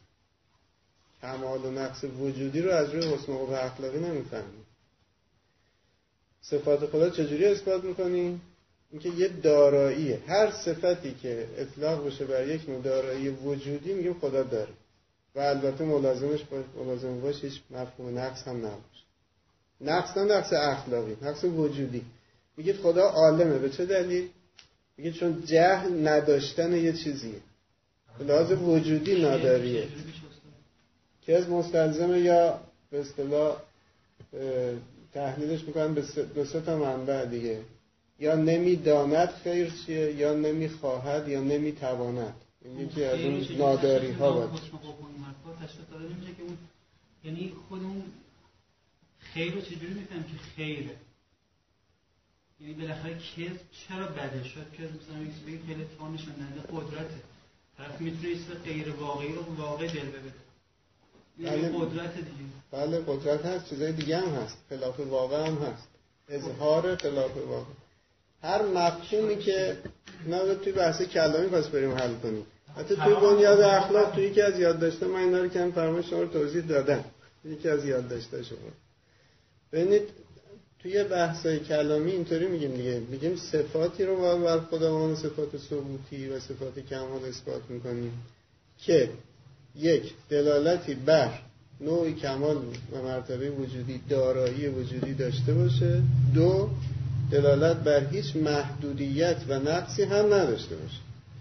مثلا شما میگید که فرض کنید که قدرت بدنی قدرت بدنی مفهوم ایجابیه یا سلبیه؟ قدرت دیگه. ولی ملازمش قید کردید. بدنی یعنی نیازمندی به ابزار بدن هم جزشه. و اینش نقصه. ملازم یه نیازمندیه این قابل اطلاق نیست بر خدا. این میشه سلب کرد. این خدا قدرت بدنی نداره چون سالب انتفاع موضوع بدن نداره. یا توی علم مثلا علم حصولی. می‌تونیم به همین معنا سلب کنیم از چون میشه علم با واسطه با نیاز به مفهوم. مطلق علم رو به خدا نسبت میدیم که توش هیچ نقصی نیست. و اونم به نحو مطلق نه مقیده به علوم خاص. قدرت هم همینطور. قدرت چون مفهومش توش اخذ نشده هیچ مفهوم سلبی بله. ولی کس شما موقع میگه قدرت هم توش هست. خب بله خیلی چیزای دیگه هم توش هست. بله وجودی مثل مثلا قدرت و خدا راجع به خدای متعال که گفته میشه اصلا اخلاق اصلا اونجا معنا داره یا نه؟ این خودش بحثی موضوع اخلاق اصلا چه نوع موجوداتی فقط انسانه فقط موجود مختاره. حیوانات هم اخلاق دارن ملائکه هم اخلاق دارن خدا هم اخلاق داره. این خودش بحثی گفته میشه که در مورد خدای متعال به یه معنا ما می‌تونیم اوصاف اخلاقی به کار بریم به همون معنایی که قایت و هدف به کار می‌بریم. فعل خدا قایت داره یا نداره؟ قایت بیرون ذات نه. قایت منتظر نه. یعنی خدا کاری انجام نمیده که چیزی گیرش بیاد. پس چرا خدا کار انجام میده؟ چرا نداره؟ چرا داره؟ این میشه به اون معنی که این هدف داره. چون این کمال رو داره لازمه کمال موجود این فعله اون فعله انجام وقت توی ارزش اخلاقی هم به همین معنا میشه به خدا نسبت داد. خوب در مورد ما اون فعلی که ما را به قایت مطلوب ما میرساند. در مورد خدا خوب اون فعلی است که با کمال موجودش تناسب دارد. اگر فرض کنید یه فعلی از خدا صادر بشه که با کمالات الهی منافات داره. میشه بد. میشه بد اخلاقی به این معنا راجع به خدا اگر با کمالات موجودش تناسب داشته باشه میشه خیر اما خیر اخلاقی در مورد خدا اون فعل نیست که او را به کمال میرساند. نه اون نیست که با کمال موجودش تناسب نه نه نه. اصلا ربطی مخلوقات نداره. اون یه بحث دیگه است. که ملاک فعل الهی در مرتبه بعد از حب ذات اون میشه حب به آثار ذات. آثار ذات بله میشن مخلوق اون ملاک ثانویه. ملاک اولی هم که با کمالات موجود خودش تناسب داره مثل اینکه میگید که خورشید لازمه نورانی بودنش نور دادنش. نور نمیده که نورانی تر بشه. نور میده چون نورانیه. نورانی یعنی نور دهنده. خدا جود نمیده تا یه چیزی گیرش بیاد. مثلا در نتیجه این بخششش مثلا به یه جایی برسه به کمالی دست پیدا لازمه جواد بودن اینه که جود داشته باشه. حالا شبیه این که بعضی توی اخلاق فضیلت محور اینو میگه میگه اصلا اخلاق خوب اون کاریست که از فضیلت موجود صادر میشه. نه اینکه به قایت دست این فضیلت صادر از این وجودی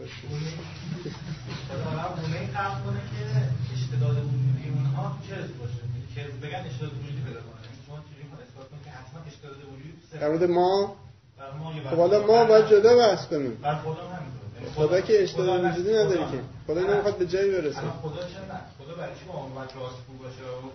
رو مگه مثلا پیامبر رو نفرسته؟ چرا؟ و این می‌خواد راه سعادت نشون بده. می‌خواد راهنمایی کنه به سعادت یا نمی‌خواد؟ خب چرا راهنمایی به سعادت خوب است؟ همین دیگه. چرا چرا چون مقدمه سعادت است؟ خب چرا همیشه مقدمه سعادت چون ما سعادت رسوندن دیگران لازمه کمال موجود نیست. به کمال رسوندن. ابراز کمال ابراز کماله. چرا چرا این چیز باعث کمال شد؟ باعث کمال نیست. باعث کمال خدا نیست. لازمه کمال خدا. نه نه اون قاطی نکنه از بحث. الان بحث راجع به صدق خداست. خب اشتداد وجودی اونا رو برای چی می‌خواد؟ چرا می... چرا برای چی برسن؟ نه همین نیست. برای اینکه کمال موجود اقتضای اینو داره. کمال یعنی حب به کمال موجود لازمش حب به ابراز این کمال. به لوازم این کمال. لازمه کمال موجود وجود کمالاتی است که از اون ناشی میشه.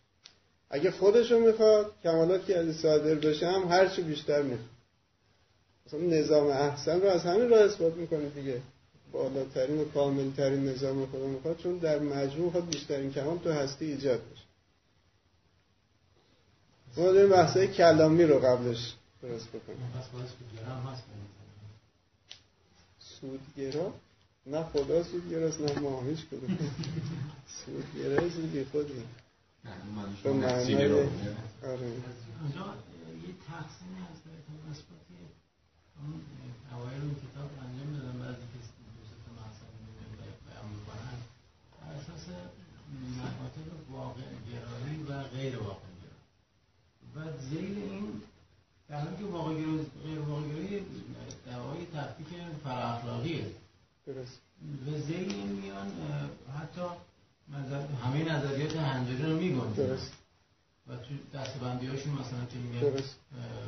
غیر واقع گرا و واقع گرا و هر کن به طبیعی و ماورد طبیعی مثلا می‌فهمم که ما واقع گرای ماورد طبیعی هستیم. حالا نه.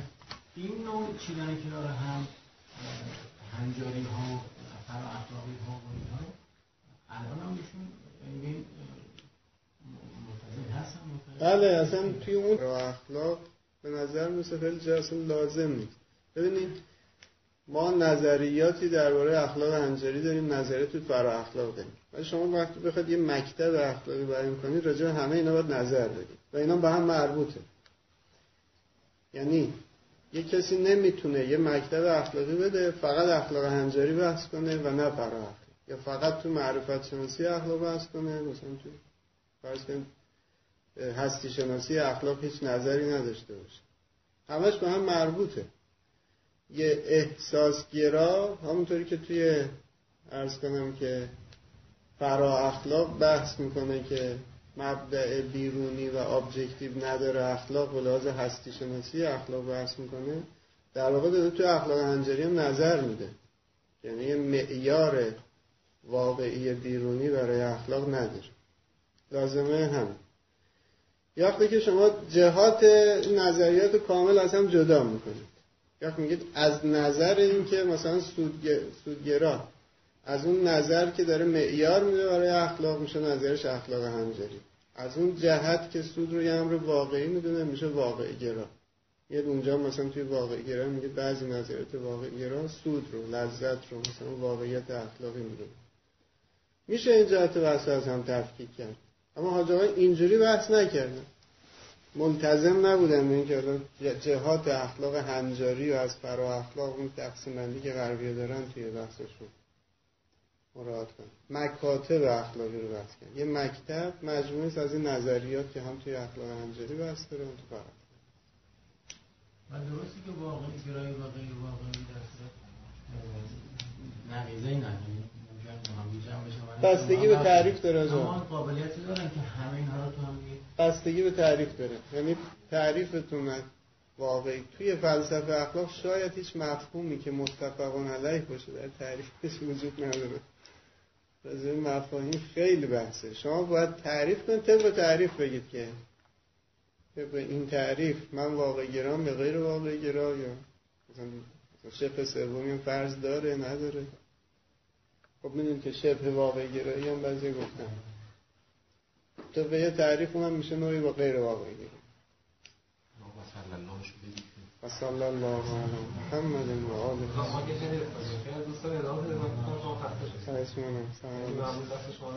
برای ما مقتنم بود.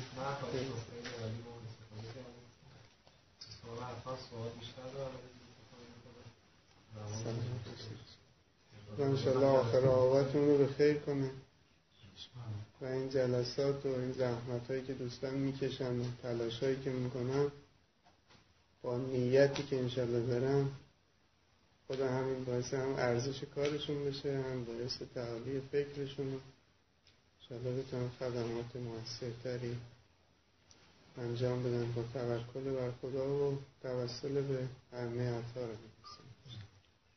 آخر عاقبت به خیر شدن نتیجه نه؟ حتما. در عرض همه با هم تکمیل می‌کنن. در طول همه اینا هم درست تعلیم نشد اینا از مباحث کلیدی مهمیه که آجا راجع به اینا بحث دارن. و اینا رو تعلیم چیزی که شنیدید گزارشی شنیداری از یکی از برنامه های خانه اخلاق پژوهان جوان بود. مجموعه ما یک مجموعه غیر انتفاعی و مردم نهاده که از سال 94 تا کنون تلاش می‌کنه مباحث اخلاق رو در فضای نظری و عملی که تا حدودی کم رنگ شده هم تا اندازه احیا کنه و هم در قدم های بعدی رشد و اعتلا بده. سعیمون بر این بوده که بتونیم منظرهای متفاوتی رو که در این مباحث وجود داره روایت کنیم.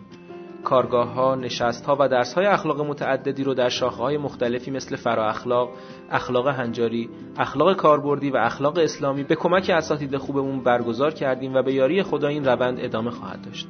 اگر دوست داشتید با مجموعه ما آشنا بشید آدرس سایت ما ethicshouse.ir هست. می‌تونید اسم مؤسسه یعنی خانه اخلاق پژوهان جوان رو هم گوگل کنید. به اضافه این که می‌تونید ما رو در تلگرام، اینستاگرام، توییتر و آپارات با همین عبارت جستجو و پیدا کنید. رایگان بخشی در ساحت دانش از روز اول خط مشی مجموعه ما بوده و امیدواریم که با حمایت شما این روند ادامه پیدا کنه. اولین درخواست ما از شما اینه که اگر اشکالاتی دیدید چه در خود برنامه ها و چه در همین فایل های صوتی از کنارش رد نشید و حتما به ما منتقل کنید تا اصلاحش کنیم. یا اگر پیشنهادی دارید مثلا استادی رو می‌شناسید که به نظرتون قابل استفاده میاد به ما معرفی کنید. اگر حس می‌کنید سرفصلی در این حوزه هست که لازمه بهش پرداخته بشه حتما ما رو در جریان بذارید. این کار رو می‌تونید از طریق ادمین کانال تلگرام یا لینک های دیگه ارتباطی که در سایت هست انجام بدید. همچنین از طریق لینک حمایت مالی در سایت خانه اخلاق می‌تونید پشتیبان ادامه یافتن این مسیر باشید. ممنون از محبت شما و خدا نگهدار.